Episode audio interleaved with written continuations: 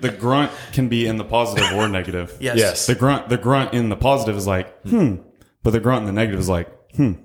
See what you see? What That's difference right. is? I see. Do it Yeah. again. Do it again. Yeah, in the positive, it's like, hmm. But in the negative, it's like, hmm.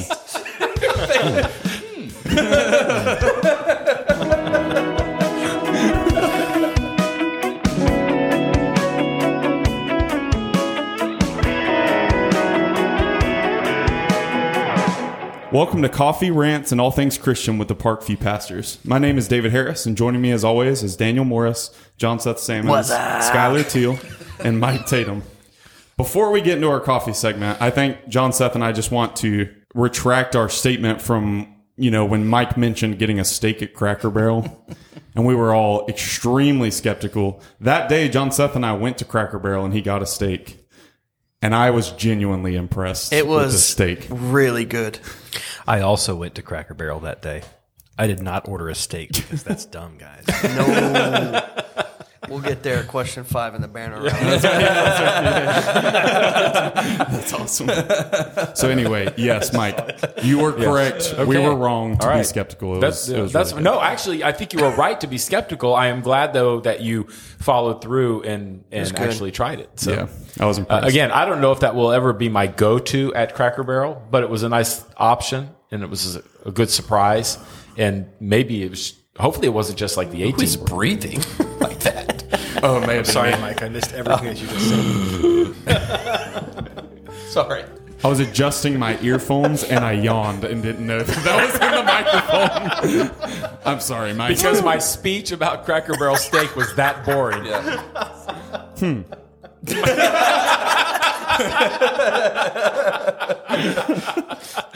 Yes. Now you know how that works. Well said. We recently went to Louisville, Kentucky, uh, to go to the Together for the Gospel conference, and we'll talk maybe a tiny bit about that later. Uh, but there's a coffee shop there called Sunergos Coffee, um, and I picked up a bag there. It is a Costa Rica La Pastoria. I hope I said that right. I made. Uh, I used a pour over method, um, and so you did. we will uh, we'll give it a try. See what we think. I just heard somebody's Adam's apple. This is really good. Is this was this one of the the uh, brewed coffees that they had? No, It was they were not. serving? Or- it was not. I intentionally got a different one Okay. just so that All right. it would be different. It's really good. It is. I like this a lot, dude. Yeah. Have I you include- used this for espresso yet or no? No, you I going haven't. to? No, just because the bags are like a lot less coffee beans than a normal bag. Did you get So- Quills the blacksmith? Yeah, man. Have you used it? Oh yeah, it's You have any left? Oh yeah, I've got plenty left. You can come over at some point, try. For the first time on our little guide that I printed out, I put a ton, like way too much information about it. Good. They describe this as having an aroma of cherry malt and molasses, and honestly, it does. It kind of does have that aroma. Like uh, I would Yeah. agree with that. I'm The- not. I'm not too sure what malt smells like, Yeah, but I definitely get cherry. And there's like a. I mean, I guess it's molasses, but there there is like a smell that is like hmm, to me, I, I do taste they, in their flavor notes. They put cherry and apple, and I definitely taste a lot of that. I get the in this. apple pretty strong. Would you agree, Skylar? No. He gave you a chance. What is a what is a finish? When it says like the finish is like cherry, I don't know what After, that right? means. I think you it's after, after After like on the taste. Exhale. I would I would think that that's Which what is that where I get cherry the most. So this is Yeah. pretty spot on. It's weird. I don't even like cherries, but typically when things have like a cherry flavor that aren't cherries, I kind of like it. I don't understand that, but Did you get your French vanilla? Skylar's uh-huh. being very skeptical over there. yeah, He's not skeptical. He's being judgy. I feel it. he wasn't even this judgy when we did the French press last time, which is surprising. I just don't get Oh, any wait. of these things on this paper. Only God can judge me, dude. Didn't you forget your mug when we did the French press? Is that the? I forgot my mug um, on one of them, You know what you have to but do? it was the one that we had to fill it up downstairs. Oh, okay, that's right. you can't just drink it. You have to you have to take a drink, but leave it, let it go under your tongue, in the back under your tongue, and you can taste it. You'll taste it there. You can't just drink it though and think that flowing over and through is going to do anything. You've got to You've got to let it. I know that you're going to troll me, but if You let have it- to be the coffee. No, I'm just saying if you let it sit in your mouth and let it go underneath your tongue for a minute and get it No, under- you're right. underneath there, then Yeah. you'll then it'll some of that you might not get right. those words, but you'll get the flavor of Definitely get like the, fruity flavor. Yes. Like I couldn't pick out apple or cherry from this, with, Right. even if it weren't written down for me. right. It's got a fruity flavor, Yeah. No, you're definitely right. Hmm. and it's not Coffee it's drinking not- it's strategy, not huh? The right. If coffee tasting strat. Coffee drinking is just getting as much as you can and as quickly as can. Yeah. But but tasting, yes, I think I think that it has to you have to let it sit there for a second. Kind of do like a like a mouthwash bit with it. No, not that. All right. It's going up. Anyways. I th- I tried Skylar. I tried to culture you a little. I know he's Next just like, time, maybe. I don't know. you going to give it a try? Your new technique? you should try. yeah, the, yeah. You should try the new Okay. technique. Is there more? I got you. oh, you're out. Okay. Never mind. I got you. There's no more left. Oh. I don't know Next that I time. want to put that at the bottom of my tongue. Opposite side. Drink from this side. You know what? Whatever, bro. I'm trying to look out for you. John That's my Seth look. just tried to pour. Yeah. He just tried to pour his, his coffee into Skylar's mug. The coffee's already drank I from. appreciate it, man. No, whatever.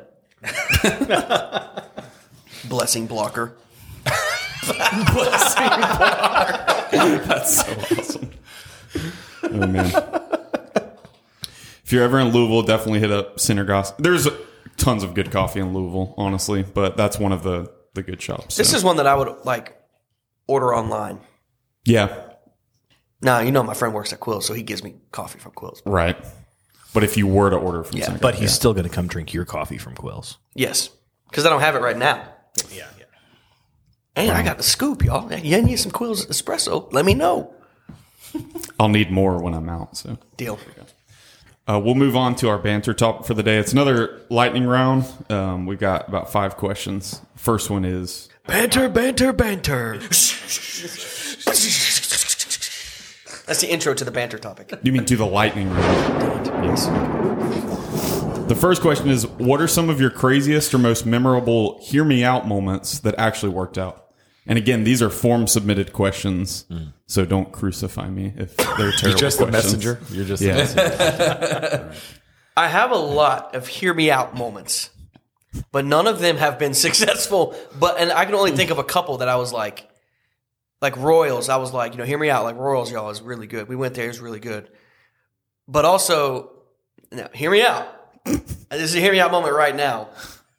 Hear me out. Doritos and mayonnaise sandwich. No, Absolutely I'm gonna, not. It I'm is gonna, so that's good. gonna be a hard pass. it is so good. No. I know you said it's a uh, hear me out moment right now, but I can tell you how it works out. It doesn't. This is so, there you go. So It you, does. you answered the question correctly. It is so good. That's terrible. I don't know about that. you ever tried it? No. Okay then. I will never try it. Okay then. Sounds terrible. My grandmother liked mustard and onion sandwiches. I've never tried that, but I can tell you it's probably pretty gross. Mm. I mean, Mike had the hear me out moment at Cracker Barrel for the steak. That's right. Worked out. Yeah, That's true. did. that kind of worked out for some of you. Allegedly. Some Yeah. of you. Well, yeah, yeah. You're Still right, don't believe it. No, that's that's a, I still that have not definitely tried it. worked. That's right. Let's see. A hear me out moment usually involves me in some kind of ladder.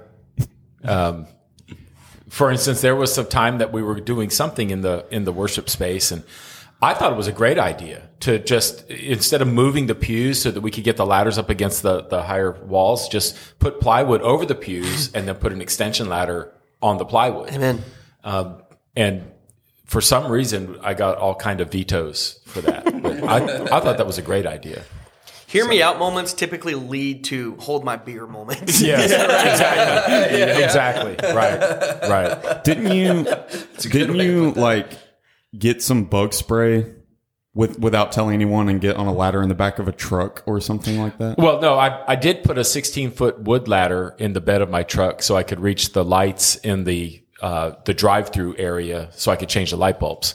Um, I did have an extension ladder that went up about 30 feet um, in the front of the church because they had some wasp nests up at the very top of the, the thing. And so I did climb up a 30 foot ladder with some wasp spray, uh, hoping that I would hit them all enough to stun them enough to give me time to get down.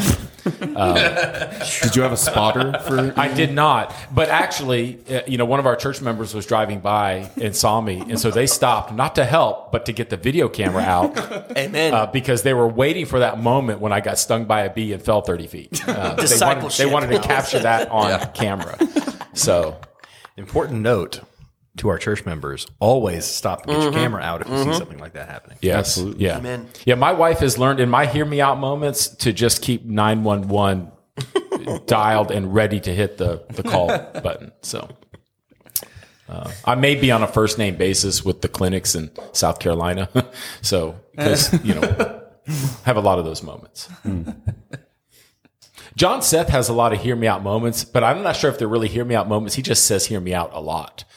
Yeah, he does. So that a I'm. I'm thinking it's because he's so used to people not hearing him out that he has to Welcome to my life. he has to qualify anything that he says Yes. with just hear me out Yes. because because he's so afraid we're going to dismiss him in the first like you know three words. Because that usually Is that- happens. okay? Okay, just just checking. All right, hear me out. Let me get your attention. I know I'm talking right, Right. now, and you want to excuse me, but right. hear me out. Hear you out. Okay. Yes, hmm. That's funny. I'm pumped for question two. Question two: If you went to Hogwarts, where would the Sorting Hat put you? Ravenclaw, Gryffindor, Hufflepuff, or Slytherin? I have ideas for all of you. Uh, yeah, you're going to need to help me out because I have no idea. What I've I've seen the series once. Can you So- like give brief? I can give a, a brief description. Griffin Gryffindors are typically leadership qualities, more usually a little bit more like courageous. Hufflepuff are more like just very loyal and hardworking.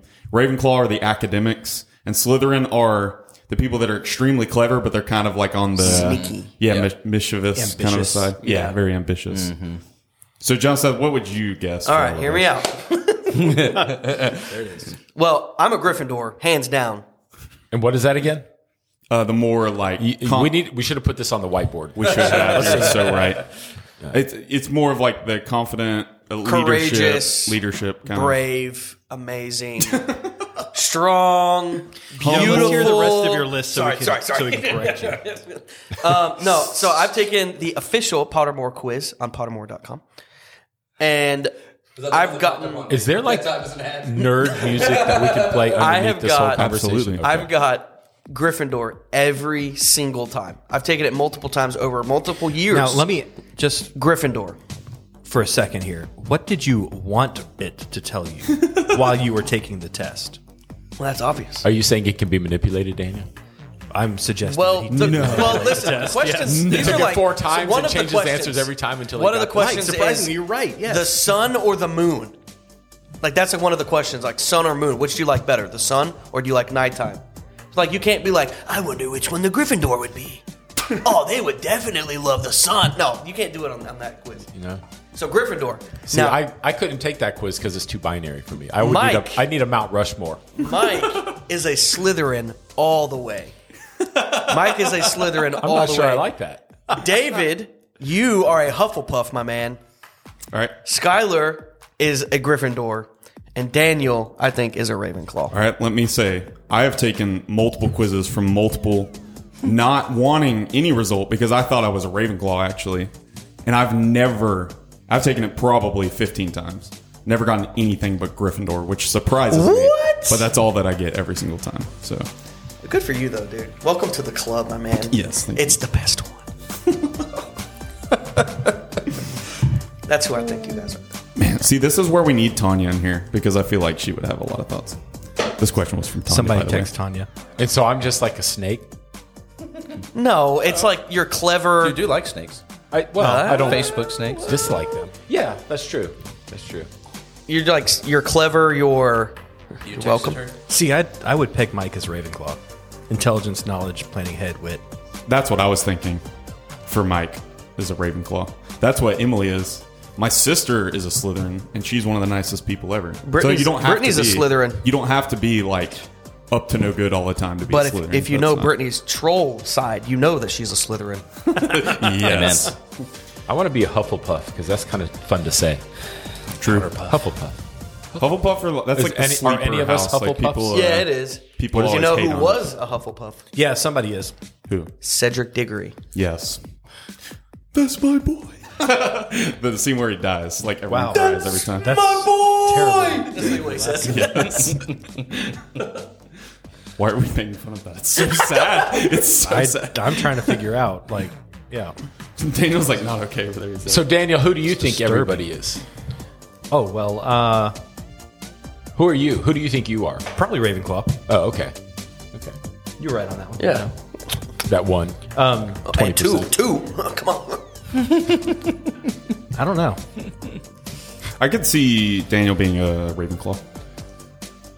You seem like an. Does this have? Does this interest you at all? This whole conversation. Well, I I rem- remember the scene. I've only watched it once. I have to like recall what each of them mean. Like I have an idea of what each of them are. Uh, Gryffindor's the one that Harry go or Yeah. goes to, right? Yeah. Good for I've- you, man. Wait, what'd you put, Skylar? Gryffindor. Yeah, me too. Uh, Slytherin is the one that is Snape. the antagonist in the whole Hey. in the whole movie, But the whole the leader of that that house though is he's an a awesome real deal. character. Yeah, he's He's a awesome. real deal. Harry's son is a Slytherin. Wasn't that Yeah, that's true. wasn't that the guy that played in Die Hard? Yes. Yes. It is. Oh yeah, You yeah, are yeah, correct. yeah, yeah, yeah. Talking Rest about in peace. Alan, remember Alan. Rickman. Oh, Yeah, Yeah. rest in peace. Because when I saw Die Hard, I was like, that guy looks familiar. Man. Alan Rickman, Snape is such See, a character in when that I saw show. Harry or- Potter, Yeah, I'm I like, know, that I know. Yes. Alan Rickman's amazing. Oh Snape is a despicable character in the series. But Yes, He's thank just you. the That's what I feel like you all are Yes. calling me. Like I'm just Did you I'm a watch it? despicable. That's why I'm not. I'm Don't not take it Did that you way. watch it all? What? The whole series? Die Hard? no, Mike, Harry Potter. Oh, Harry. Yes. Yeah, I did. Snape is low key the goat. That's Yeah. the thing. Yep. No. He's the half blood prince. He was in, so smart. He was. He was so smart. Now, the weird thing was he was in love with Harry's mom the whole time. Kind of weird. But Snape, he played his, he was a double agent to his double agent. Yeah. Yeah, let that sink in. Snape is the GOAT. I I kind of I'll agree tell with you. that. We Yeah. don't have time for that here, but I'll tell you all the reasons you're wrong later. Okay, The deal. results are coming in from Tanya. All right. She's typing the last one, but I'll go ahead and start. She thinks John Seth is a Gryffindor. She thinks David is a Hufflepuff, which everyone does. But remember, Neville Longbottom, Yeah, the you're, total you're screw right, up, dude. was a Gryffindor. Well, so okay, but you can make a claim that he's the chosen one in the series, not Harry. we should discuss this We later. should. We should. Mike, she says, is a Ravenclaw, maybe Gryffindor. Nah, Daniel's a Ravenclaw. Skylar Hufflepuff. See, we're both Hufflepuff. I guess that's just music guys. Well, are she's like Hufflepuffs. ar- she's thinking like artsy is Hufflepuff because they kind of are in the in the show. yeah. There. It's a movie, man. She Yeah, didn't. yeah, it's a movie. Wait, is that everyone? Oh yeah, that's everyone. She says there are two of you I could put in Oh, Daniel. Slytherin, but I'm not saying who. See, oh. because because there's negative connotations with that. that's awesome. You can just text her back and say, "We know who." I will. we know who, and we're hurt by it. That's right. Tanya. That's awesome. Yeah. Well, before we get into our doctrine series, I just want to ask you guys if you had any takeaways from the T4G conference that we went to. I thought it was overall just an incredible conference. what were your takeaways, David? Um, man, there's a lot I could say, but I, I just think was it Ligon that um, preached last at the conference? His his sermon was just extremely encouraging to me. I mean, it was basically just like because the the conference is made up of mostly pastors. It was like he was speaking an encouragement directly to pastors for like 45 minutes straight, and it was just incredible. Mm-hmm. It's- And it was just an incredible, incredibly well thought out sermon because he laid out all the evidence from Scripture first, and then he spent the last little bit of it just like pushing and pushing and pushing his point of, you know, this is why you can keep going. You know, this is why you can press on and have hope and all that stuff. So Yeah. Yeah, Ligon's always great. His his sermons are always great to me. I always think he's like a, a preaching cross reference. I mean, just Yeah. the way that he relates Old Testament to New Testament and and brings it all together. And then immediately after that singing He Will Hold Me Fast about the promises of God never failing. And some of those promises that he continually or at the very end just brought forward um, of some of the things that Jesus has said. Um, it was so it was so good, so encouraging to me. The singing is always great. I mean, I always appreciate that with a bunch of people singing in the same room. It was Yeah, it was a a little taste of what I think heaven is going to be like. The singing, because just hearing like some songs drowned out Matt Merker's voice and piano, Yeah.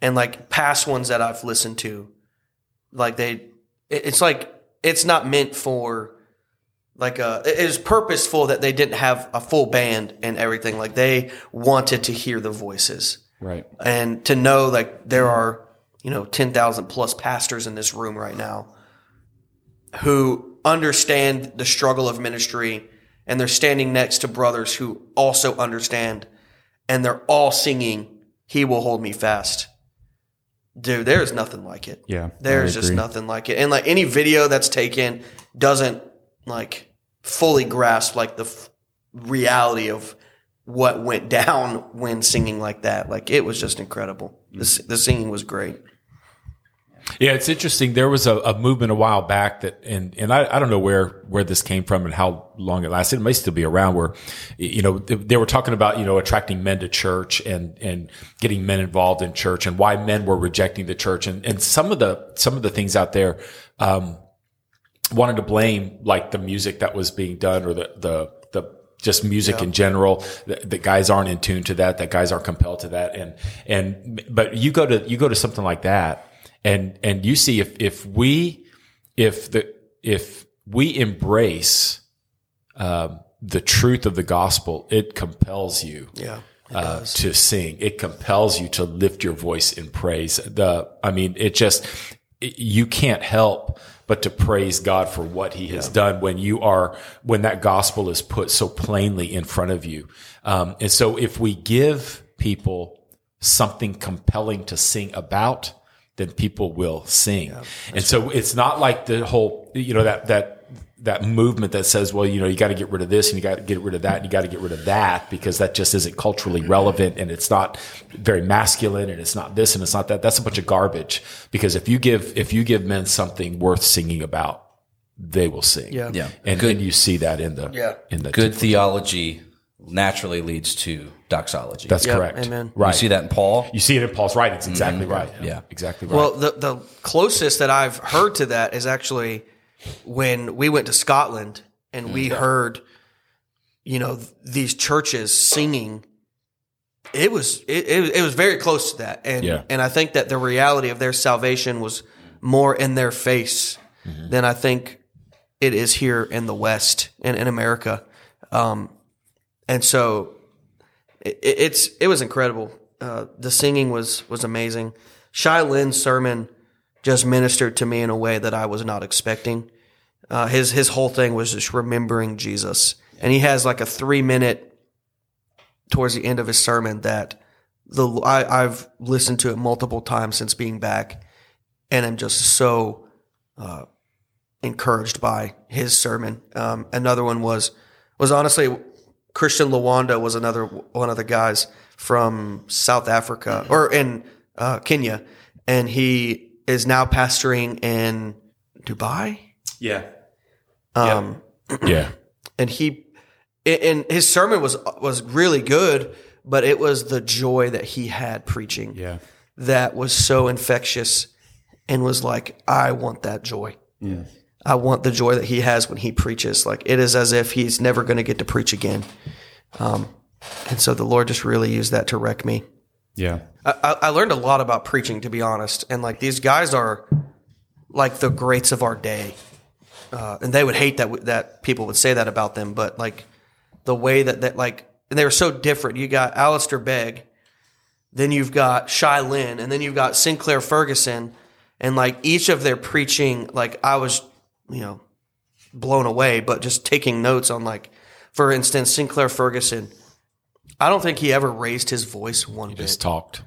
but it is there was just something calming about his preaching that hit me in a different way and it was just like man like it was so gentle and man so i, I was taking you know taking notes on that Alistair Begg is one of the wittiest like i would even say like culturally in tune but strong and not abrasive in a bad way, but bumps up against cultural norms Yeah. with the gospel, like and just all in his preaching, like it just there was so many. Shai Linne was is so poetic. I mean, he's he's a, a rapper, like Right. Of course, he is going to be that way, but it was so poetic and so just like his his passion comes out through his voice. Like he he does get louder Right. um, with Christian Lawanda, like the joy that he had in his preach, like dude, all these guys, the way that Ligon, like you guys have talked about, incorporates old and new, and just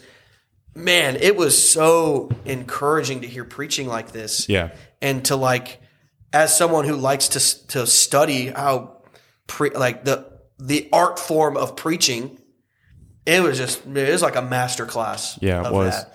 I love seeing the diversity. Like you said, all the communication styles were so different, but they were all just as strong as Yes, each other. yes. And that was just an encouragement because people that, you know, hear someone like Shai Linne and they're like, I don't communicate like that. I'll never be a good Bible teacher. Like you said, Sinclair, I mean, like just as strong, but he's not out there raising Yes. his voice and well, stuff. and even so- Kevin DeYoung, like, right. is so Academic, yeah, intellectual. Yeah. and it, and the way that he lays out his sermons are very much so like a logical system that he has like it, yeah, it's just so good it was so Absolutely. good all the preaching was just great Yeah. Well, we'll dive into our doctrine series. This week, we're discussing the doctrine of the image of God in man. We're going to talk about scripture and the doctrine itself, and then how that uh, applies to our everyday lives. I think it's appropriate that our secret church that we just did uh, this past week, the, the theme of it was, Who am I? You know, it was all about identity. And then we happen to be discussing uh, the doctrine of the image of God and man today. I think that's just really cool the way that worked out.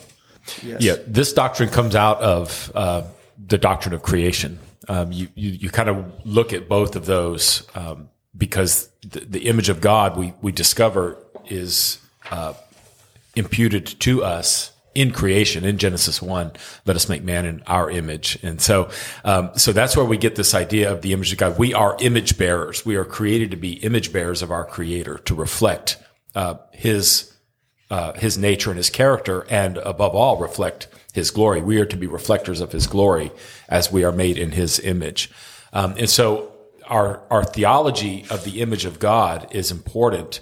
Um, in, in today's world, in today's broken and sinful and fallen world, we need to really uh, have a good understanding of what it means to be made in the image of God, um, because our theology about the image of God will either enable or it will cripple our attempts at the great commandment. The great commandment is to love God and to love others. We, we say it often here. Uh, the great commandment is that we love God by loving others. That is what one of the, the physical displays of our love for God is a love and a care for others. And that care and that love for others is going to be driven ultimately by what we believe about the doctrine of the image of God. Um, we are to care for people because they are image bearers, not based on their performance, not based on on their return on investment. Which, when we engage in relationships, a lot of times in our fallen world, in our brokenness, and in our sinful nature, we engage in relationship with those people that will provide some kind of return for us. Um, and what the doctrine of the image of God says is no, we are to care for people regardless of their performance, regardless of of uh, our investment or their their return on our investment and, and, those kind of things. And so we we love we love God and we love others uh, because of the image of because of the doctrine of the image of, of God. Mm. i think that this doctrine affects more of our life than we give it credit mm. and the way that it applies to our everyday which i'm not going to go into that yet but Right. I think that reading through this chapter was a good reminder of the fact that, man, I really need to think about this more. Like, Yeah. what being made in the image of God means and the area that it affects. The main section that really hit me in this chapter was about relationships and how the Christian is made for relationships because God is in perfect relationship with God the Son and God the Holy Spirit and being made in that image, like it just drove me.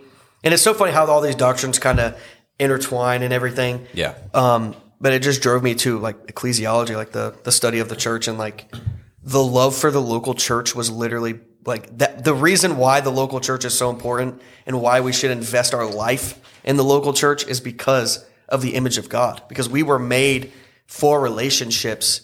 We were made to be together as the church. Uh, it was it was really it was a good reminder. Yeah, and when when we mess up that great commandment, uh, thinking about loving God and loving others, when we dishonor others, it's a good reminder that we're dishonoring God Right. in Yeah. that process. It's not just it's not just hatred of your brother or sister. It's it's it's a hatred of God, like it's a sin against God in those moments, and that's And that's hard for us to convicting reality. Right. That's hard for us to get our minds around. We don't think in those terms. Yeah. Um, but I mean, the New Testament makes it pretty clear. You can't say you love God and hate your brother. Yeah. Uh, that, that, that, that condition doesn't exist in reality. You might convince yourself that it does, but if you're hating your brother, then like you said, Skyler, you're absolutely right. You're hating, you're hating God in the process. None of us would ever want to admit that. Yeah, yeah. Um, but that's why that's why understanding and visiting and revisiting the doctrine of the image of God is so important because that that keeps that it keeps how we treat others in our face, um, and and it forces us to consider how we're we're treating others in that in that process. So. Yeah, I, I love the, the idea of community. God existed in perfect. He doesn't need us to enjoy relationship. He was already enjoying relationship before he ever spoke anything into existence. Uh, what I think is really cool, not just not just in that we are created for community in the context of the local church, but we are actually created for community with that triune God. He invites us into that relationship that has existed for all eternity. Now, i- in our perfect nature, Adam and Eve enjoyed the fullness of the blessing of being involved in community with with the triune God. Um, and now uh, that that community is broken, that fellowship is broken because of sin. But God, in His grace, gifts us this thing called faith, so that we can at least experience glimpses of what that community is like. And then Christ establishes His church, so we could actually experience and live out uh, in a small way, uh, kind of a, a type, a, a, a, a sign of that community, and that's that's why the local church is so important because the local church, we are individually made in the image of God, but the local church is also yeah, an image of God. It's Yeah. it's what it's designed to be. It doesn't always play itself out that way uh, because because we're still broken and fallen people.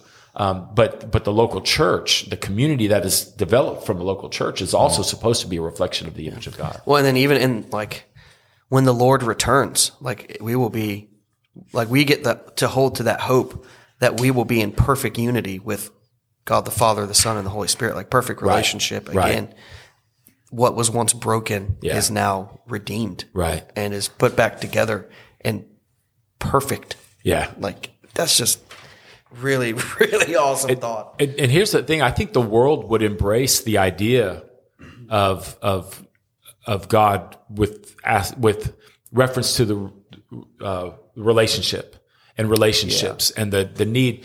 I mean, even non-believers think that that people should exist in caring relationships, that people should treat each other well, and people should treat each other nicely.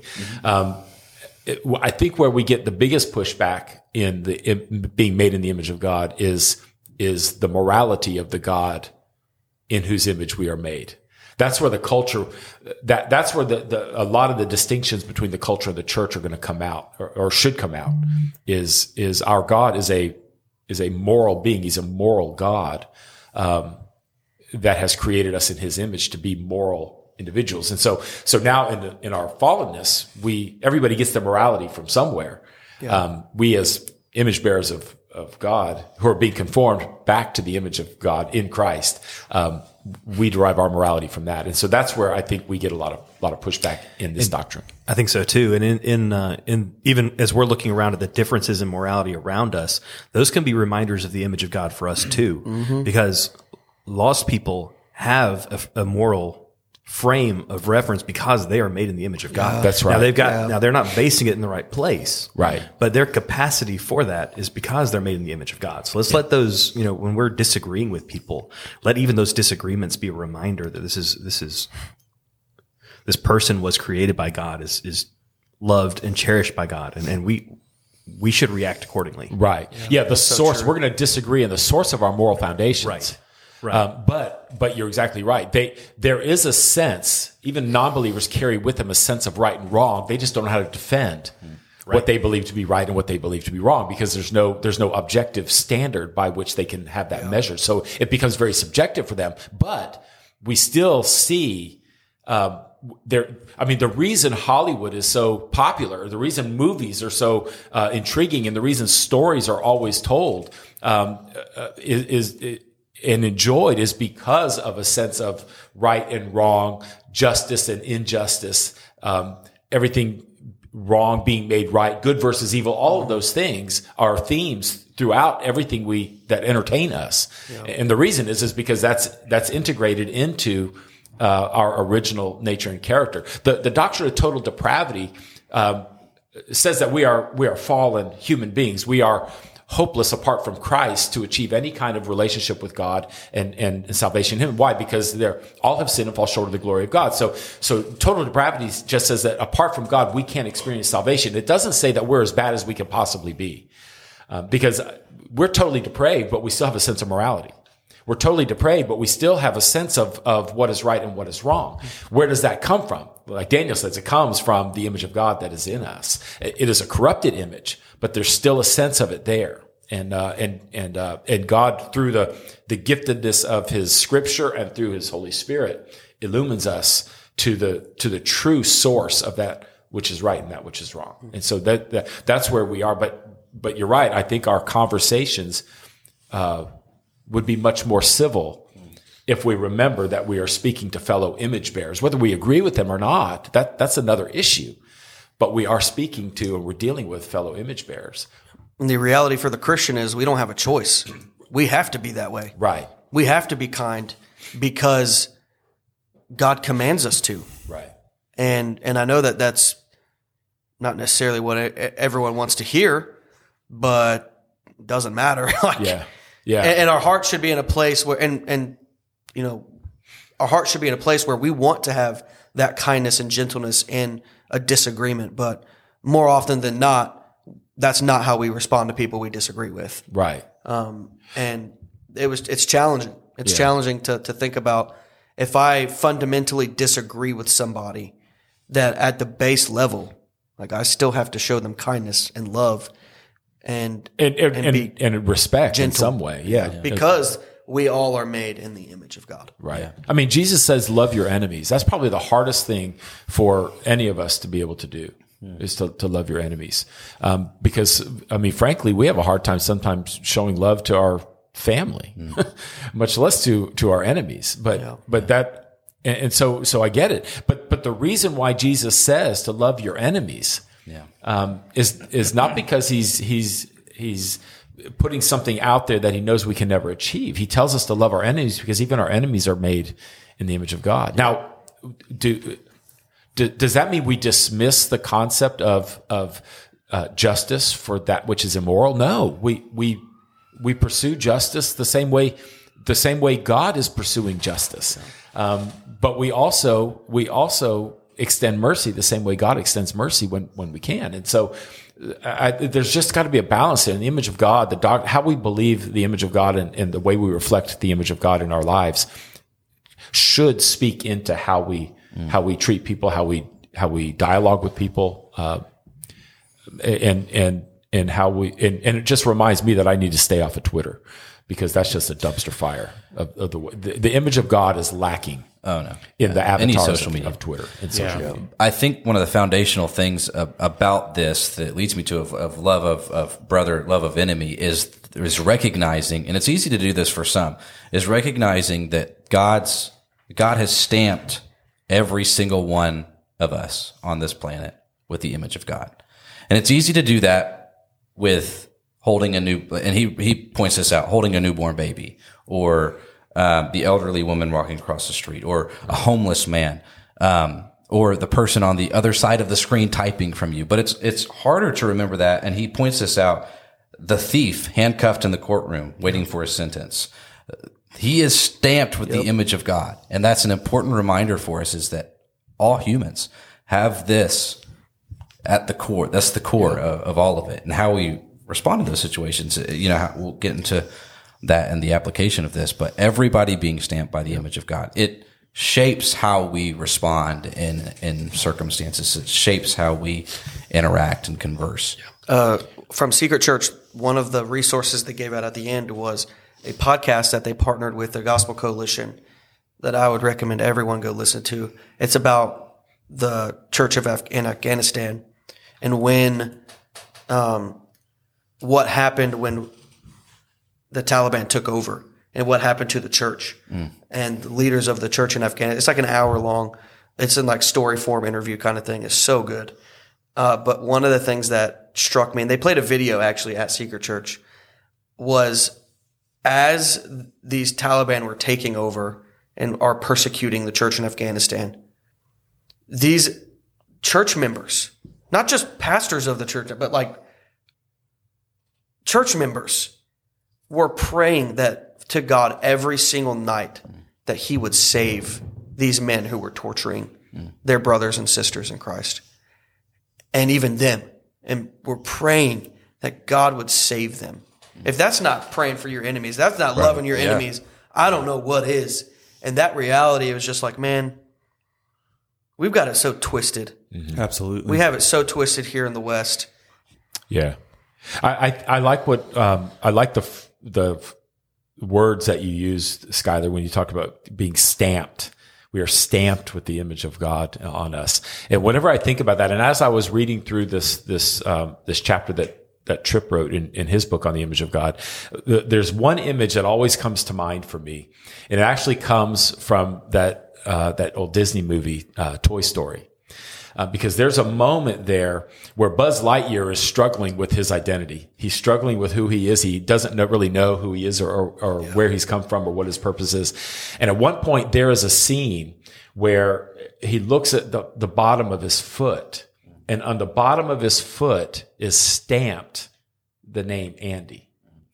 Um, and and so so that that reminded him of not just necessarily who he was, but whose he was.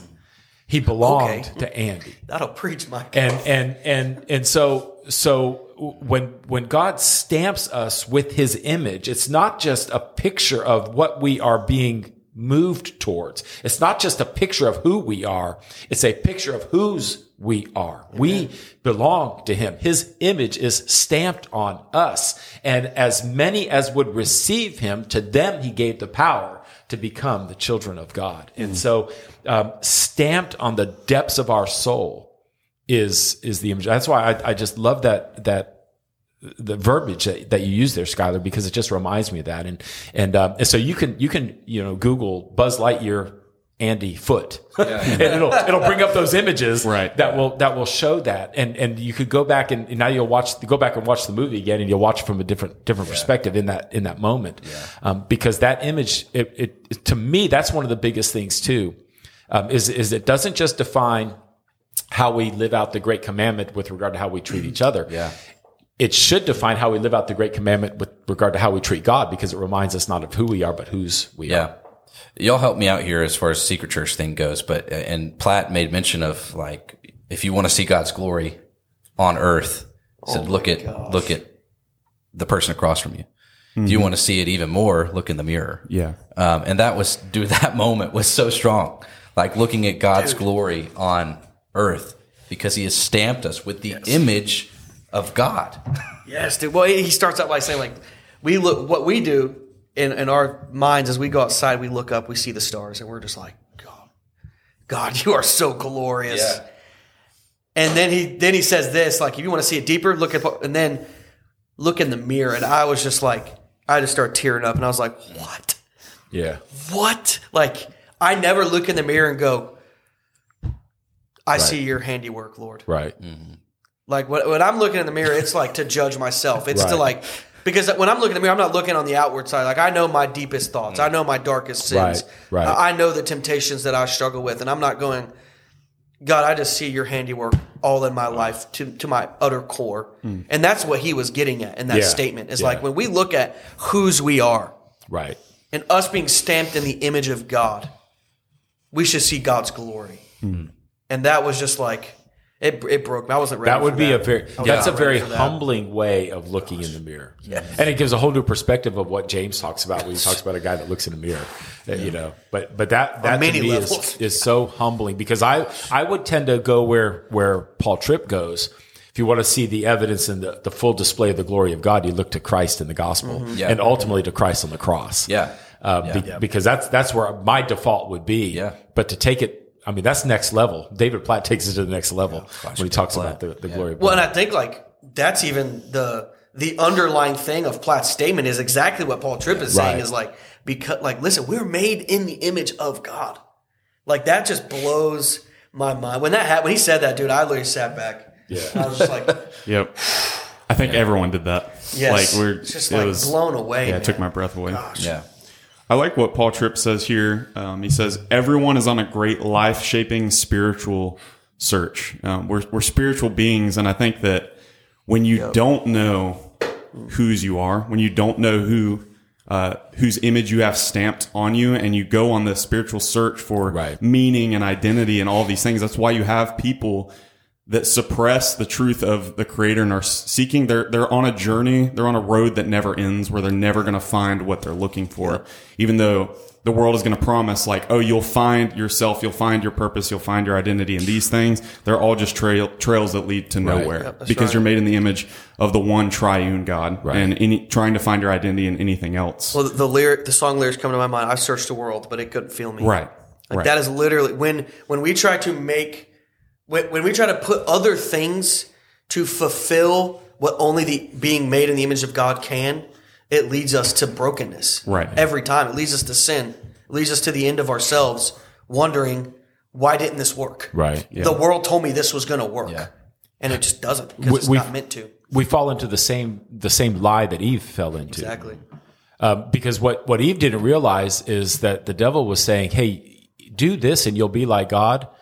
And, and, and really, if you think about it, she already was. And she didn't even, the devil convinced her that she wasn't. Yeah. And that she, she needed to do something apart from God in order to be like God. Yeah. Jeez. Uh, but she had, she had already been made in his image. Yeah. Yeah. I was trying to see if you had the same thing. What, what he was just talking about reminded me of what Tripp said that I highlighted. Just when we try to, much of human disappointment, uh, despondency, anger, and hopelessness exist because we ask something something else to do for us what only God can do. Yep. yeah Yeah. No, mine's just above that. yeah. It talks about it, about like we're we're wired with Godward uh, capacities. Yeah. So we either worship God or we worship something that God has made. Which again, like we, we see that All throughout the scripture. Israelites do it over and over and over. And Right. we're, we're in the same trap. Oh, that's that's the gist of Romans one. Yeah. Yeah. Is we, Yes. we like David said, we suppress the truth and unrighteousness, mm-hmm. and we end up worshiping the created rather than the creator. Yeah. Yeah. Or we end up going after or pursuing that which is created rather than the one who created it all. I feel like all of these doctrines, it just, it's so, it, it forms us, it shapes us when we understand this. I'm so grateful that he, he goes into uh, just application of these things and, and how it shapes our everyday life. And Right. I feel like all of them, I could say like, this is foundational. Yeah, yeah. and it, because it is. I think they are. and and so I mean, like how we and and how we we think about ourselves, but then how we relate to others. Um, Yeah, we've all been trying so this whole time not to skip to the application because it just hits everything. it Yeah, does, yeah. and and yeah, yeah, it does. yeah. When you look into another person's face and see the face of God, your behavior toward that person ch- it changes. does Yeah. Right. That's just like in our culture, man. We do not do this. no Right. and and and and our expectation for unbelievers I mean i mean you say often like we shouldn't expect unbelievers to act like believers i mean but as believers we need to make sure we're getting this right and and man i feel like we we i fail at this Yeah. Yeah. so often and i and as i read through this i'm thinking social media social media social Yeah, media uh, and a lot of these things and how it has just increased all of these things. We don't see the people's faces. We don't see So they're another not person's human. face. Right. And see the face of God. And it's easy for us. It's twisted that in so many ways. You're right. we've seen the way sin in the world plays out. I mean, it leads to things like racism, sexism, abortion, all these things when you dehumanize a person. When you Pornography. realize, por- yes, Yeah, absolutely, all of it, yeah. absolutely. right? The uh, objectification and exploitation of, of Yeah. others. Yeah. ba- based on a variety of, of reasons. Um, it, it all comes from a, a an ill-defined or a an undefined image of God. Yeah. Uh, creative narrative. That's his first line. When we've lost sight of what it means to live with and relate to one another as persons made in the image of God. Right. That's where a lot of the relational difficulties come from. Well, there, there's so much in our culture today in this this whole uh, identity fluidity. Uh, I mean, eh, people aren't just looking for their purpose anymore. People are looking for their identity, and so they're trying to find their identity in in things. Um, and and what the doctrine of the image of God does it, it brings us back to where our identity is found. One of the most important things, and we've said this often, um, and, and Paul uses this phrase all through his New Testament letters. One of the most important things that a believer can come to understand is that his identity is in Christ. We are in Christ. That is where our identity is. We can stop looking for who we are if we are in Christ. We know where we are. We know who we are. That is the soul, the sole source of our identity comes uh, from Christ. Um, but even believers have a hard time living this out, and and we've created a culture that tries to I tries to place the fundamental attributes of identity in used to be used to be um, you know very generic, very broad, uh, and I'm and I and I qualified this statement by saying I'm painting with broad brushes. I get that, but it used to be a while back two, three decades ago, men found their identity in their work, women found their identity in their families, and, and so that's what everything was defined by. The problem is, is if you find your identity in anything other than Christ, if those things get taken away, then where does that leave you? And, and, and so our identity, our job is what we do. That's not who we are. Yeah. Amen. Our, our families is who we invest in, but that's not who we are. Uh, who we are is is who we are in Christ. That is where our identity is. That's why you've got, you know, um, uh, uh, you know, teenagers when their love life breaks down and they have nowhere else. They've they've they've developed their identity in a relationship with this person, and now that person is no longer there. Then all of a sudden, what what did they they lose hope and and they live life hopeless, or they they move towards suicidal types of thoughts because all of a sudden their identity, their core value is taken away. And, and that can happen if we allow our core value to be defined by anything other than Christ and who we are in Christ. And, um, and so, so we are in our highly sexualized culture, everything is now based on sexual identity, not even just sexual orientation and sexual attractiveness, but our sexual identity, our gender identity, and the, the fluidity that now has been enabled in this culture for that to to be so fluid. It's it's undefined. Yeah. Um, and and so w- when your identity is based on something that is undefined, man, where does that leave you? Chaos. exactly, it is chaos and anarchy. Yep. To use those words from earlier. Yeah, it is. It truly is. There's a really strong application towards parents in this chapter that was instead of, you know, along the lines of like, teach your children the image of God from an early age instead of, you know, you don't, we don't hit our brother because I said for you not to hit your brother. We don't hit our brother because your brother is made in the image of God. And yeah, they they may not understand that that those terms at first, but the younger you start teaching your children, like we have value and dignity, not in who we are, not what we look like, uh, not in who we are in the sense of like the, what the culture tells us, Right. but whose you are in Christ. And if it, like to theologize your, or how do you say that? Theologize. theologize your children at a young age. It's just, it was convicting, and it was like, Yeah. gosh, man, like I, I can just remember the times I've told JJ, like, we don't do this because why, Daddy? Because I told you not to do this. Right. I'm your authority. Listen to me. I know what's better for you. Instead of taking the route of like, listen, and, and there's a side of that that is true, but there's also a deeper side of it that's like, we don't do this because of the dignity that your brother has in being stamped by the image of God. And like, I just, I I missed it on a lot of occasions, uh, but I, I'm like hopeful for the fact that, man, I- I, I can't wait for the next opportunity that I'm going to get to be able to say, JJ, let's talk about something a little deeper than just because I said so. Yeah. Uh, I'm excited for that moment because of this chapter.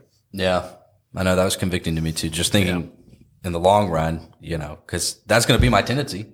I mean, it's, for parents, it's it's just to say because I I said to do it, just go do it. The good thing is But- there's lots of opportunities. to do it. So, you know, that's like, you know, just, just Yeah. But I thought that was so. Kids strong. are I agree with naturally. I've had inclined. three or four Yeah. since I read Yeah. the chapter on my They're Yeah. naturally Yeah. inclined to give you plenty of Yeah. opportunities to theologize yeah. them. yeah, but, But just like- how he puts it in perspective here, um, Dan, Daniel, you might have were about to say that. Oh, I was gonna just one line that he puts in that little section is make sure good theology is the foundation Yeah. of their view of life. Yeah. that is so important. Yeah, for all Absolutely. all of these Yes. doctrines we're talking about. Like, Yeah. like, let's not let's not wait until mm. they're in high school to start trying to Yeah, they won't Make sure understand. they understand, yeah. They won't understand at first, but they're putting together a view of everything that will shape how they interpret life, make decisions, and choose to live. Dude. Yeah, just giving them that foundation is yeah. One of the things that Brittany and I are trying to do, and I'll let you know in you know ten years if it works, is we're trying to instill in our kids confidence in themselves, in a sense of like, if someone said, for instance, like something that happened to JJ at school, he's in kindergarten, but someone said they didn't like how his hair looked, and I want JJ to be so confident in himself. Like, who cares what they like? Okay, cool. You think that? That's fine. But what this chapter did was remind me where that confidence is rooted in. We want to teach our kids to be confident in themselves, not because, I mean, they're so amazing. Well, I mean, I think they're the greatest on the planet, but not because they're so amazing, but because of the, well, well, because they are amazing, but not in the sense of how we think it is, but because they're amazing because God made them in his image. And like the confidence that I want my children to have is because of whose image that they are made in Right. And not in their appearance, not in you know what they sound like, or if they can sing, or if they're so smart, and like because all of these things are ways that our culture tells us is where your value is found, and in reality, it's not. And so th- this is just so like this was so encouraging to be reminded of like that confidence isn't a fake confidence. Right. It's not a confidence because you're strong. It's a confidence in our weakness and that we can't fulfill this apart from Christ and that broken image of God. We can be confident that one day we'll be made Right. new again. Yeah, So- other people can tell us who we are. We can tell ourselves who we are, but we're only going to find who we really are when we look to God's word and see what God says about who we are.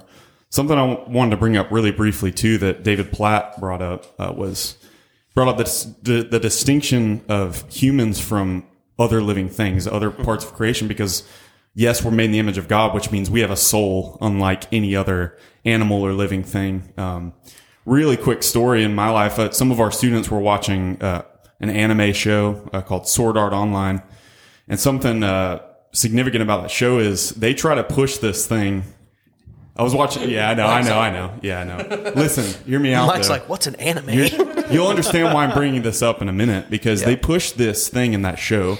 Uh, the show is all about a video game, and there's artificial intelligence there, and there's a, a couple on the show that um, kind of like adopts a kid that is an artificial intelligence, a an NPC for whoever knows what that means, and they their whole goal is to bring this child that's not a human being, that's artificial intelligence, into the real world with um, not AI but um, augmented uh, reality AR to bring it into the real world so that they have this child that has a conscience and has value just like a human into the real world. And they're pushing that. That's like one of their biggest goals. Something David Platt brought out is that this may sound crazy to some people right now, but our kids and our grandkids are going to have to deal with this moral dilemma. Does artificial intelligence have the same value as a human being? When we are able to create, uh, really robots or, or these computerized things that appear to have a conscience that appear to have the ability of human language on the level of a human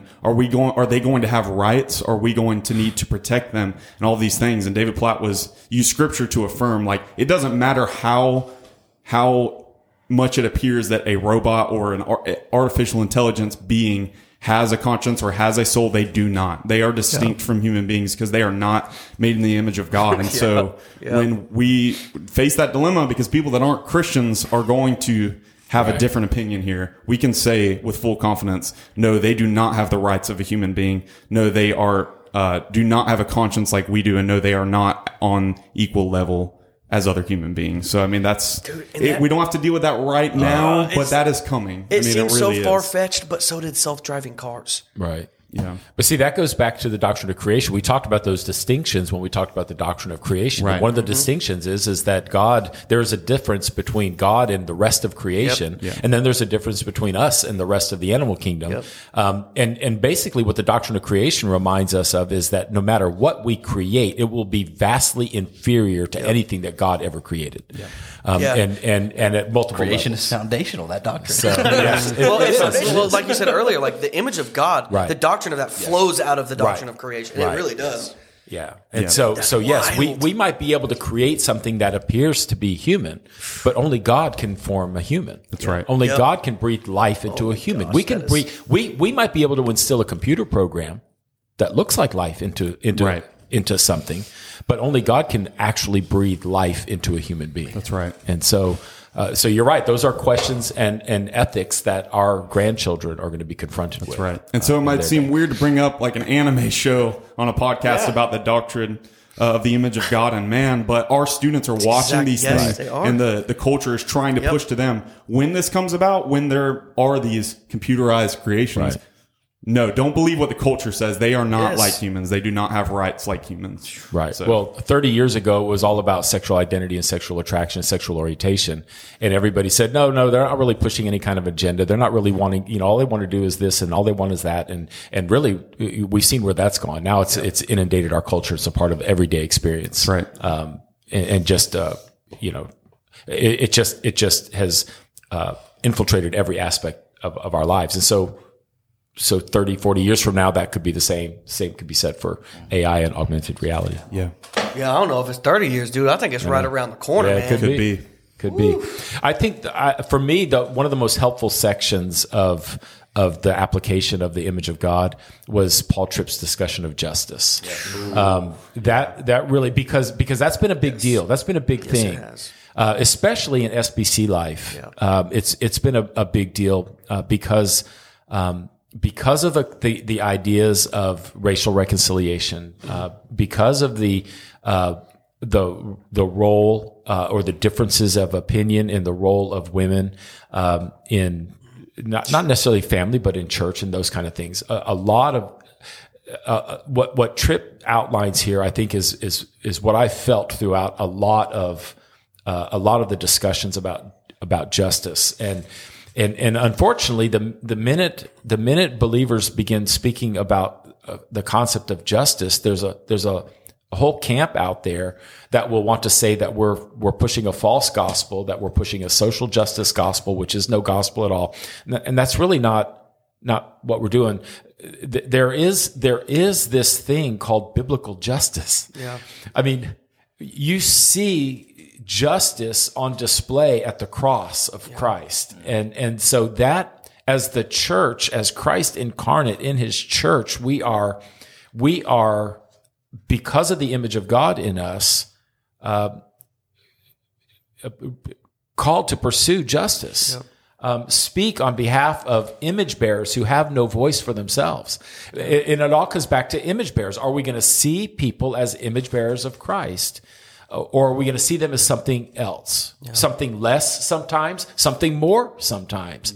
Um, but it's not that we automatically group people into two categories of oppressed or oppressor, um, or, uh, you know, uh proletariat or bourgeois. You know, we're, we're not, sep- it's not, not every discussion about justice is a discussion about socialism and Marxism. Yeah. And if, if we view it that way, that's a lie of Satan. That's right. Yes. Yes. That's right. Now, sometimes, sometimes, sometimes those are like that. That is Yes. what what they're advocating for. That's correct. But if our assumption is that every every whisper of the word justice is is Right. yeah, I mean- something evil. That's just that's so like backwards. The moment the moment you mention that someone on the opposing side of even like your political views, right. the moment you mention even just like a, a hint of like, well, maybe we should just show like they're made in the image of God too. Uh, you know, speaking on race, Mm-hmm. Right. the moment you say that, you Right. woke liberal, Right. Like that's Right. the response, Right. And I, I think that that is is is flowing out of a heart that isn't viewing people as being Right. created in the image of God. Well, it's it's flowing. I, I think it's more flowing out of a, a, a heart that has has politicized everything. Yeah. Um, and and so I I think we need to be careful with with that um, because because we have politicized everything and and it's only getting worse. And unfortunately, it's seeped into not even seeped into it is like it is like flooded into um, church life and, and denominational life and all of those things. So much so, you know that that if there if you know, th- th- there's been this mantra out there: just preach the gospel, just preach. Yes, we all get the sufficiency of the gospel for salvation. We all get that the gospel is the is the only thing that will actually change hearts, and and changed hearts is what changes lives and what changes systems and, and all of those other things. Um, but but I, I love what what Tripp says here. Um, working for justice for anyone who's experiencing injustice of any kind, racial, political, sexual, etc., is a part of our calling. Scripture doesn't call us to just preach the gospel. It calls us to tirelessly preach the gospel while we tirelessly work as God's agents of mercy and justice. Amen. And those are the commands of Christ himself, Amen. not just relegated to the prophet Micah, uh, which we on. quote often about what does God truly want for us to, to love justice and mercy and, and, and those kind of things. Jesus himself in, in going after the, the Pharisees said, woe to you scribes and Pharisees, you hypocrites, for you tithe mint and dill and cumin and have neglected the weightier matters of the law, justice, mercy, and faith. It's the first one. Yeah. Justice, uh, mercy and faithfulness. These you ought to have done without neglecting the others. So yes, we preach the gospel and we center everything about our corporate worship and our individual lives on the gospel of Jesus Christ. But in doing so, it is going to move us and motivate us and compel us to fight on behalf of others. Why? Because they too are made in the image of God. That's how important Amen. the doctrine of the image of God is. It will drive e- e- everything about the way, again, what we've been saying all along, everything about the way we choose to treat other people.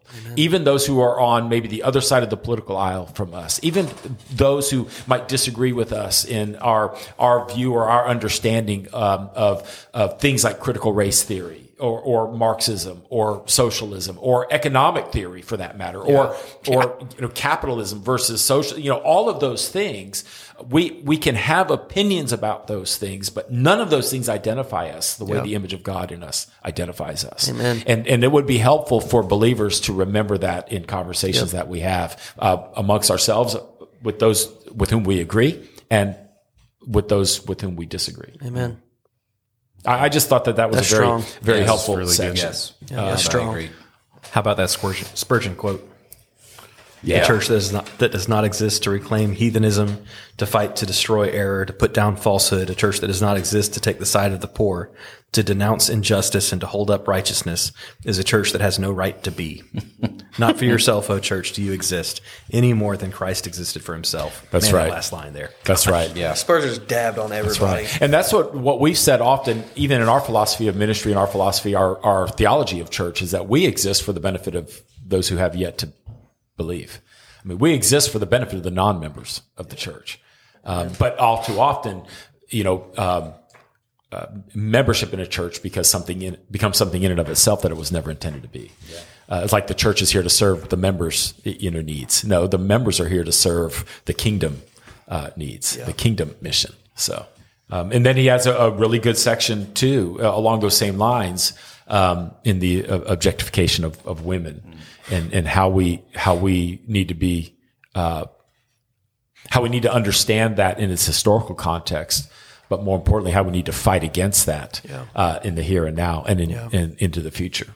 Um, he is very complementarian. He under, I, I agree with Paul Tripp in his, his theology of, of complementarianism, where where there are clearly defined, uh, well, what we would say, what we would think would be clearly defined um, roles for men and women in the context of family and in in the context of church, uh, but um, but there has been much injustice done towards women with regard to the what people have believed the Bible has said about those things. The Bible doesn't necessarily really say those things. It Doesn't say that the woman's place is in the home. barefoot and pregnant. Uh, the the the Bible doesn't go that far. The bottom line is the Bible tells us all the way back in creation that God created us in his image, male and female, he created them. So both are created in the image of God. Both are image bearers of, of Christ and display the fullness of the image of God. Absolutely. Uh, in, in that. And so we need to respect that when it comes to the role of women in our homes and the role and the giftedness of, of women uh, in the church and, and the things that, that they, that they can, uh, that they can contribute and have contributed throughout centuries of, of church life and, uh, and theological development. And I think one of even you know making that even more practical is what is the number one cause for this objectification of women in our culture is pornography. Yeah. And a way to live out the image of God as believers, male and female, is to advocate against pornography, is Right. to Fighting against that fighting injustice. against it and and you know fighting to get it shut down and like destroyed and like and so it's it's uh that was reading through that was that's kind of what came to my mind is like dang like one way we live this out Yeah. to pursue justice in this area is to fight against it And see, I think that's why I don't understand the inconsistency in some evangelical thought um, in- in today's in today's society. It maybe in just American, you know, Westernism or you know whatever, but but we understand. And, and I don't know of an evangelical that wouldn't agree with the fact that the church should be fighting against uh, the objectification of women by fighting against pornography, providing ways of of allowing men and women to escape uh, escape that reality that they've created for themselves. Um, we would all agree that we need to fight against the injustice of the murder of the unborn with regard to abortion. So, so why is it, why does it now become a thing to fight against the injustice of racism and the effects in, uh, of racism in our, why is that different from fighting against the, the injustice of, uh, that is done to a spouse when the other spouse is committed adultery. Why, you know, why, why is that any different? And, and again, it's because we become so political in our thought processes that, um, that we've, we, we've begun to think inconsistently through some of these things. And that's, that's really what gets me in trouble sometimes when I'm, when I'm preaching and as a pastor is, is, is I just, I don't want to necessarily tell people how to think, but I, what I want them to do is think more deeply uh, about a biblical worldview in their opinions, and I want their opinions based on a biblical worldview to be consistent. And I, and I want our speech that comes from those opinions to be consistent. Um, and and uh, and and so often I see inconsistency in the thought processes and in the speech of believers that uh, that it that that to me has been some of the most frustrating uh, uh, frustrating things for me uh, in the advent of the, the 20, 21st century dialogue has been the inconsistency, even among evangelicals and believers when, with regard to, to some of those things. I, I love, I love, again, another Spurgeon quote, man. We, we- Daniel and I are going through through a book called Family Discipleship, where at the beginning of each chapter they list a bunch of quotes, and they always include a Spurgeon quote that just that just nails you to the wall. And, and he says he quotes Spurgeon here at the bottom of page two fifty six. We cannot say to women, "Go home." Johnny mack Man, we cannot say to women, go home. There is nothing for you to do in the service of the Lord. Far from it, we entreat Martha, Mary, Lydia, and Dorcas, and all the elect sisterhood, young and old, rich and poor, to instruct others as God instructs them. Young men and maidens, old men and matrons, yes, and boys and girls who love the Lord should speak well of Jesus and make known his salvation from day to day. I think that's just an incredible thing. And when we, when we begin to act in ways that restrict the ability for for believers in Jesus Christ to fulfill their purpose and their mission in the Great Commission, then we are violating uh, the image of God that is in them. We are we are we are taking a stand against what God has called them to do, and that's a dangerous place for us to be. yeah 1888 was that when that quote was. That's what the reference was. 1888. It said that in the footnote. Well we know Oh, who wow. didn't read that quote Oh wow, that's true. Yeah, yeah. So what that shows us is that there's nothing new under the sun. Right, That we, we think we're dealing with these issues, and it's just important to us because we're de- they've been dealing with this stuff all along. You know. Uh, it's amazing when you do go back and you read Spurgeon's sermons. Some of the things that he's preaching against are the same things that we're we're Yes. preaching a- against today. Exactly. So- and he was such a fighter for for justice. Right. was, dude. Yeah, because, because the bottom line is people are people. Yeah. we've been sinful people since Genesis three. Um, there's uh, uh, all of it, Uh, and I, I think that's. I mean, that's why there's such an urgency to the Great Commission because with every new generation that's born, there's a whole new generation of people that need to embrace faith for themselves. Amen. Uh, there, nobody's getting into the kingdom on the coattails of their grandmother's faith. And so, so the gospel is that that's why we stress so much next gen ministries, um, and, and, and putting the gospel, impressing the gospel into the hearts and minds of, of those who are coming up after us, because they're going to need to embrace that gospel for themselves. And, and unfortunately, and, and again, it's not new, but, but the reality of the fact that we live in a world that is hostile to that gospel, uh, makes it even ever more so urgent, I I think. Um, and, and churches need to be about the business of, of that. By the way, we'll put a link for that family discipleship book in the notes because that that's an amazing book. Is that in our book table? It has been. It has been. We're actually And it will be again. Yeah, yeah. Eventually, it, it, it will be again. Um, it, it's a it's a really good one. We're going to start um, gifting that book to the parents at baby dedication. Nice. That's awesome. Uh, because we've we've that's a great read through that, way. and it's got some exercises and things like that that parents can do to kind of help put a plan together. Um, but even if you don't do any of that, and you just take the foundational truths of what the, the book is saying with regard to um, to the to the Shema, the Deuteronomy six passage that that talks about loving the Lord your God with all your heart and mind and soul and, and strength, and then diligently teaching them to your teaching that truth to your children. I mean, that comes back to this whole image of God discussion here.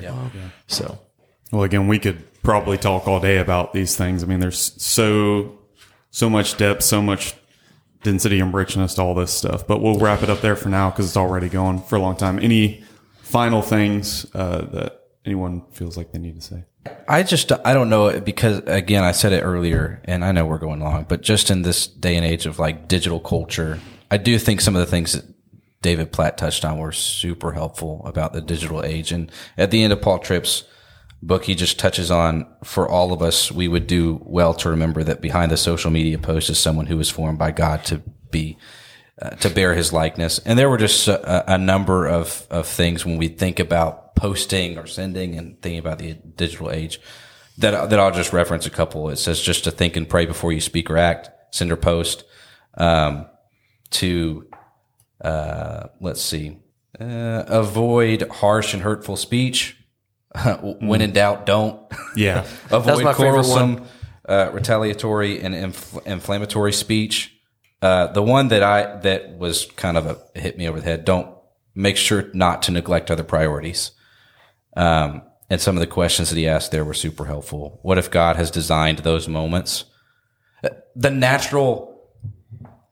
Anytime we have a moment of pause, anytime we go to our phones. If we were to sit here for five minutes, we would all go to our phones, most likely. And, and just to make sure not to neglect other priorities. What if God has designed those moments for us to simply rest our minds and be present in that moment instead of being preoccupied on the screen? Don't let digital or social media replace personal, physical interaction. Eh, This one, this question, Dude. what if prayer was a more automatic reflex in your life than checking your phone? Yeah. Like, I want that to be Yeah. my natural reflex. But remembering the digital age, and it's not going away. yeah, Twitter, Facebook, you know. To be honest with you, I got off Facebook because I just it wasn't helpful. I mean, just and- and- but if you are, I'm not saying get off of it, but if you are, be an encouragement to those. If you're a believer, which you probably are if you're listening to this, I don't know why you would be listening. To be an encouragement to those. Don't don't give in to the quarrelsome talk or mm.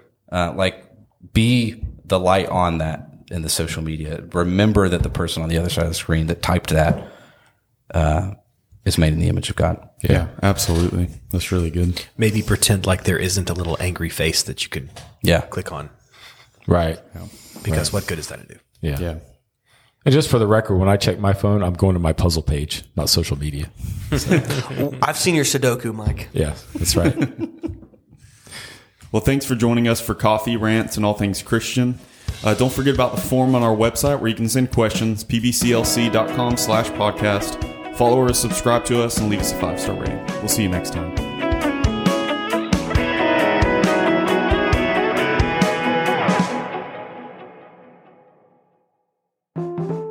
The next one is what's your favorite pizza place in Lake City and the best pizza you've ever had, which could be from anywhere. Sbarro, no. yeah, like those local, those local uh, places. I felt like this question was meant for you, David.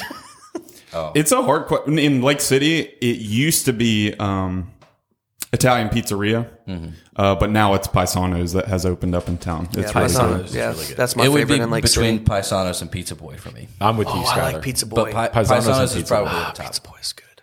Pizza You hear that, that, is. Shelly? Paisanos. Yeah, Shelly, I got your back, bro. Don't worry. Pizza Hut. Pizza Hut, is that even an option? No, it's not. That's what I'm trying to tell her. You seem passionate about this. I mean, even You good, man? even if we were only, even if the list was only like the fast food pizza places, Pizza Hut would last. Yeah, exactly. Yeah, like Papa John's. No, no, no. Domino's is last. Yeah, Uh, Domino's is last. you're You're correct. Domino's Yeah. is so bad at John's pizza. They're like, let's do boneless wings now, my and let's do a meatball sub. Hey, their commercials are good, but that is trash pizza. That is awful. yeah. Yes, it is. Papa John's is at the hilarious. top for like. Come on, Where are you at, Local Daniel? food Paisanos. Paisanos? Yeah. yeah. man, it's it's really good pizza. It's a real deal. Best pizza I've ever had. So the ever had one is get me. There's two. There's two. question. Easy. We, we had I had a deep dish in Chicago. Yes. That was incredible. But Yes. in Chipley, Florida, Hear me out. That's where I in was Chipley, Florida, You thought it. KC's That's pizza. It's no longer in existence. burnt down. R.I.P. Rest in peace. It's got to be But Ray's in New York. So good. I want Now to go to New that's York. yeah. Ray's Pizza. I've never been to Ra- to uh, New York. I Yeah. would probably because that's that's the type of pizza I would enjoy Yeah. is New York style pizza. Now, in Miami, there was a place called Steve's Pizza that was just like New York pizza. That was in Miami. That was the go-to uh, where where we lived there.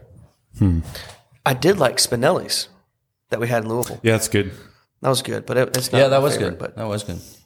So, best pizza I've ever had was in Naples, Italy. I knew that's where I you have no idea what the place was called. the Italian but card the word pizzeria was in it. Yeah. It, it legitimately I bet it was. And, Yeah. and uh, in fact, we had a lot of pizza when we were in Italy. But Good for um, you. All of the pizza Oh, in yeah. Italy is better than anything in the states. But if you're gonna go deep dish, Uno's is really good deep dish. I'm sure there's like some uh, like you know authentic Chicago places. Yeah. Yeah. better. But Yeah, Judy and I were in Chicago, and uh, and it was during the playoffs, and the Cubs were were playing, and so we went down into the crowd uh, downtown by Wrigley Field just to just to be in the crowd. I actually asked a couple of guys about tickets, um, and it was like the cheapest ticket I could find was I could find two, five hundred dollars each, and that was to stand in the oh outfield. my goodness. I'm like, I'm not, I'm not doing that. So we left Just the crowd. that alone, though, Right. like, is an amazing experience. Yes. It really because was. that's when It they really won the. World Series. I know, and, and so it was so cool because I mean it was really cool. But we left there once the game started. We left there and went to a, a Chicago pizza place. I forget the name of it. I was it. about to ask if you remember it. But but we we ordered the deep dish because it takes forty five minutes. Yeah.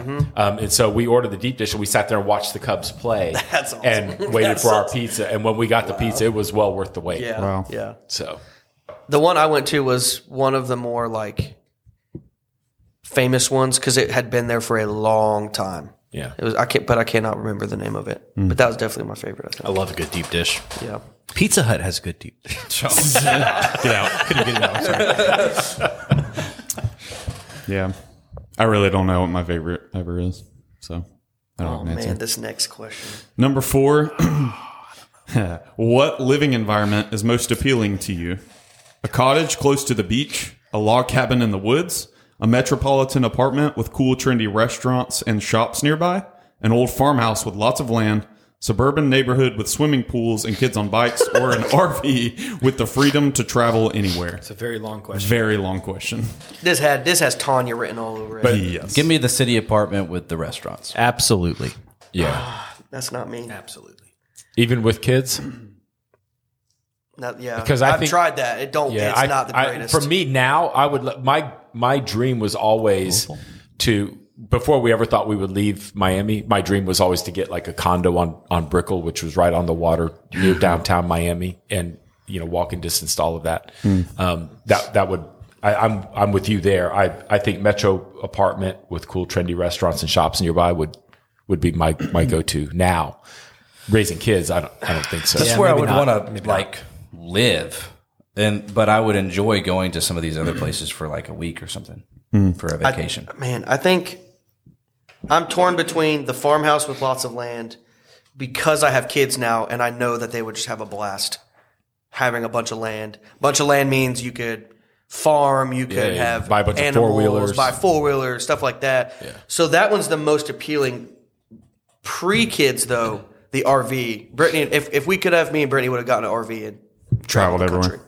Yeah, But Mine- now I would say farmhouse with lots of land. that's my choice too. Is the farm well, you had that. I had that and I left that, and I you're going to have it again someday. Hopefully, we'll see. Yeah. But yeah, it's honestly, it's a, it was a hard adjustment. To, and Lake City's not a big city at all, but just having Metropolis. people every, I mean, like Yeah. neighbors so close and being like five minutes bet. from, again, it's not a huge town, but near all the stuff. The cool has been trendy hard. different. restaurants, yeah, like Taco Bell. yeah, oh yeah, Waffle absolutely. House.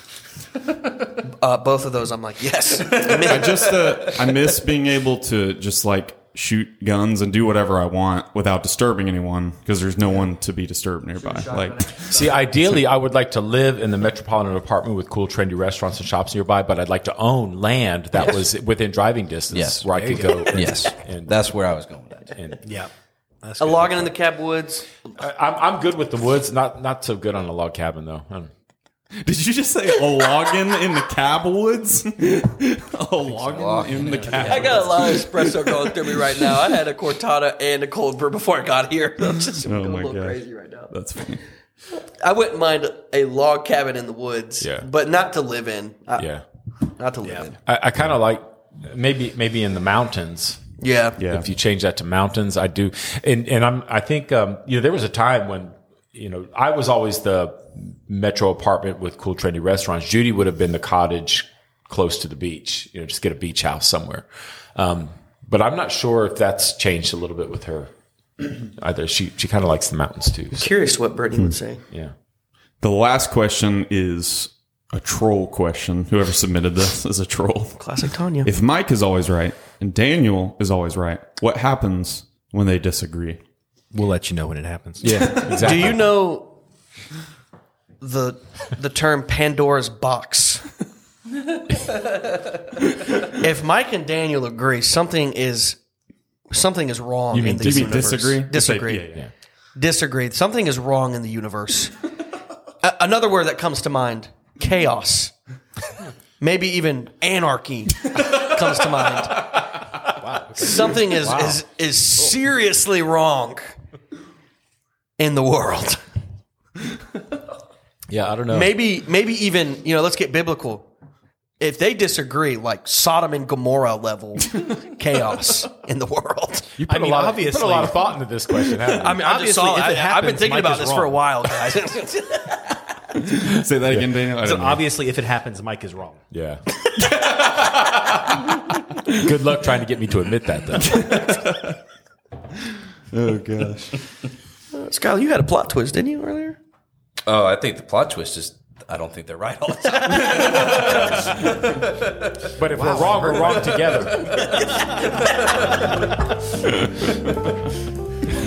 oh, that's, that's a good one. That's a good one.